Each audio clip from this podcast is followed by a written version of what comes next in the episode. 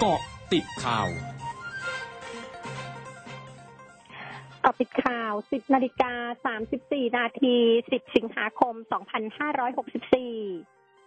นายอนุชาบุรพชัยศรีโฆษกประจำสำนักนายกรัฐมนตรีเผย นายกรัฐมนตรีเป็นประธานในพิธีแสดงเจตจำนงเดินหน้าสร้างโรงงานพลาสติกชีวภาพแบบครบวงจรแห่งใหม่ในประเทศไทย พร้อมสนับสนุนโมเดลเศรษฐกิจสู่การพัฒนาที่ยั่งยืน เพื่อตอบสนองต่อความต้องการใช้วัสดุที่ยั่งยืนให้ตลาดโลก สร้างสมดุลทั้งมิติเศรษฐกิจสังคมสิ่งแวดล้อม และยกระดับความสามารถในการแข่งขัน และขับเคลื่อนให้ประเทศไทยบรรลุเป้าหมายการพัฒนาที่ยั่งยืนของโลกตามเป้าหมายที่วางไว้นายชวนหลีกภัยประธานสภาผู้แทนราษฎรในฐานะประธานรัฐสภายืนยัน เดินหน้าจัดการประชุมสภาผู้แทนราษฎร เพื่อพิจารณาร่างพระราชบัญญัติงบประมาณรายจ่ายประจำปีงบประมาณ พศ 2565 ในระหว่างวันที่ 18 ถึง 20 สิงหาคมนี้ เนื่องจากเป็นหน้าที่ที่สำคัญของสภาในการพิจารณาตามที่ทางคณะกรรมาการงบประมาณกำหนดไว้ล่วงหน้า ทางนี้ทางสภาได้จัดทำหนังสือไปยังกระทรวงสาธารณสุข และศูนย์บริหารสถานการณ์โควิด -19 หรือสบค เพื่อขอผ่อนผันเงื่อนไขการเดินทางของสมาชิกตามความเหมาะสม แกนนำพักร่วมฝ่ายค้านนำโดยนายสุทินคลังแสงประธานคณะกรรมการพักร่วมฝ่ายค้านหรือวิฝ่ายค้านนายแพทย์ชลนานสีแก้วสสน่านพักเพื่อไทยนายนัทวุฒิบัวประทุมสสบัญชีรายชื่อพักก้าวไกล และพันตำรวจเอกทวีสอดส่องสสบัญชีรายชื่อพักประชาชาติ เดินทางเข้ายื่นหนังสือถึงปปชเพื่อขอให้ดำเนินการไต่สวนข้อเท็จจริง และดำเนินคดีกับพลเอกประยุทธ์จันโอชา นายกรัฐมนตรี และรัฐมนตรีว่าการกระทรวงกลาโหม กรณีการออกข้อกำหนดตามามความในมาตรา 9 แห่งพระราชกำหนดการบริหารราชการในสถานการณ์ฉุกเฉิน พศ 2548 เรื่องการจำกัดและควบคุมการทำหน้าที่ของสื่อมวลชน ซึ่งมองว่าเป็นการจงใจใช้อำนาจหน้าที่ที่ขัดกับรัฐธรรมนูญ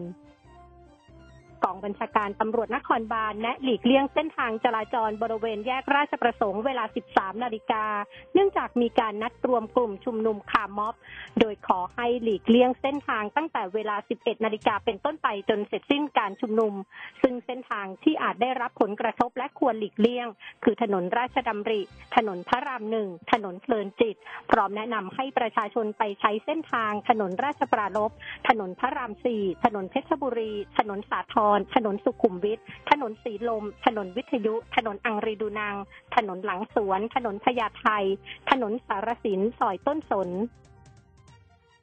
ศูนย์ปฏิบัติการตอบโต้ภาวะฉุกเฉินสำนักงานสาธารณาสุขจังหวัดบุรีรัมย์รายงานข้อมูลสถานการณ์การแพร่ระบาดของโรคโควิด -19 ในพื้นที่วันนี้ พบผู้ป่วยยืนยันรายใหม่จำนวน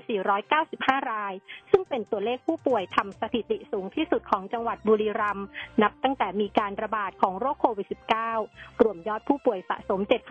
7,359 รายเสียชีวิตสะสม 12 ราย รักษาหายแล้ว 1,026 ราย ยังคงรักษาตัวอยู่ในโรงพยาบาล 6,321 ราย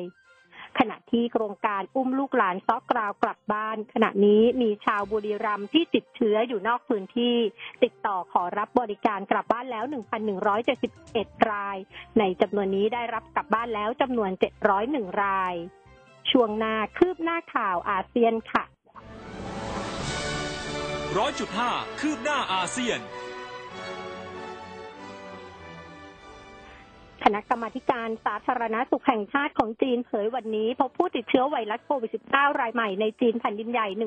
143 รายซึ่ง เป็นจำนวนสูงสุดนับตั้งแต่วันที่ 20 มกราคม โดยในจำนวนดังกล่าวเป็นผู้ติดเชื้อภายในประเทศ 108 ราย เพิ่มขึ้นจากวันก่อนหน้า ขณะที่การระบาดที่เกิดขึ้นล่าสุดในจีนส่วนใหญ่มาจากสายพันธุ์เดลต้าทั้งนี้จีนมีผู้ติดเชื้อสะสม 93,969 ราย เสียชีวิตทั้งหมด 4,636 ราย นายฮงนำกีรัฐมนตรีกระทรวงการคลังเกาหลีใต้เผยวันนี้ รัฐบาลเกาหลีใต้วางแผนเรียกร้องให้โมเดอร์นาจัดส่งวัคซีนโควิด -19 ให้เกาหลีใต้อย่างรวดเร็ว หลังจากได้รับแจ้งว่าอาจได้รับวัคซีนไม่ถึงครึ่งหนึ่งของ 8 ล้าน5แสนโดส ขณะเดียวกันเกาหลีใต้จะแสวงหาความร่วมมือระหว่างประเทศ เพื่อให้บรรลุเป้าหมายฉีดวัคซีนให้แก่ประชาชน 36 ล้านคน ก่อนถึงเทศกาลชูซอกทั้งหมดคือเกาะติดข่าวในช่วงนี้ภัยรัญญางานสถินรายงานค่ะ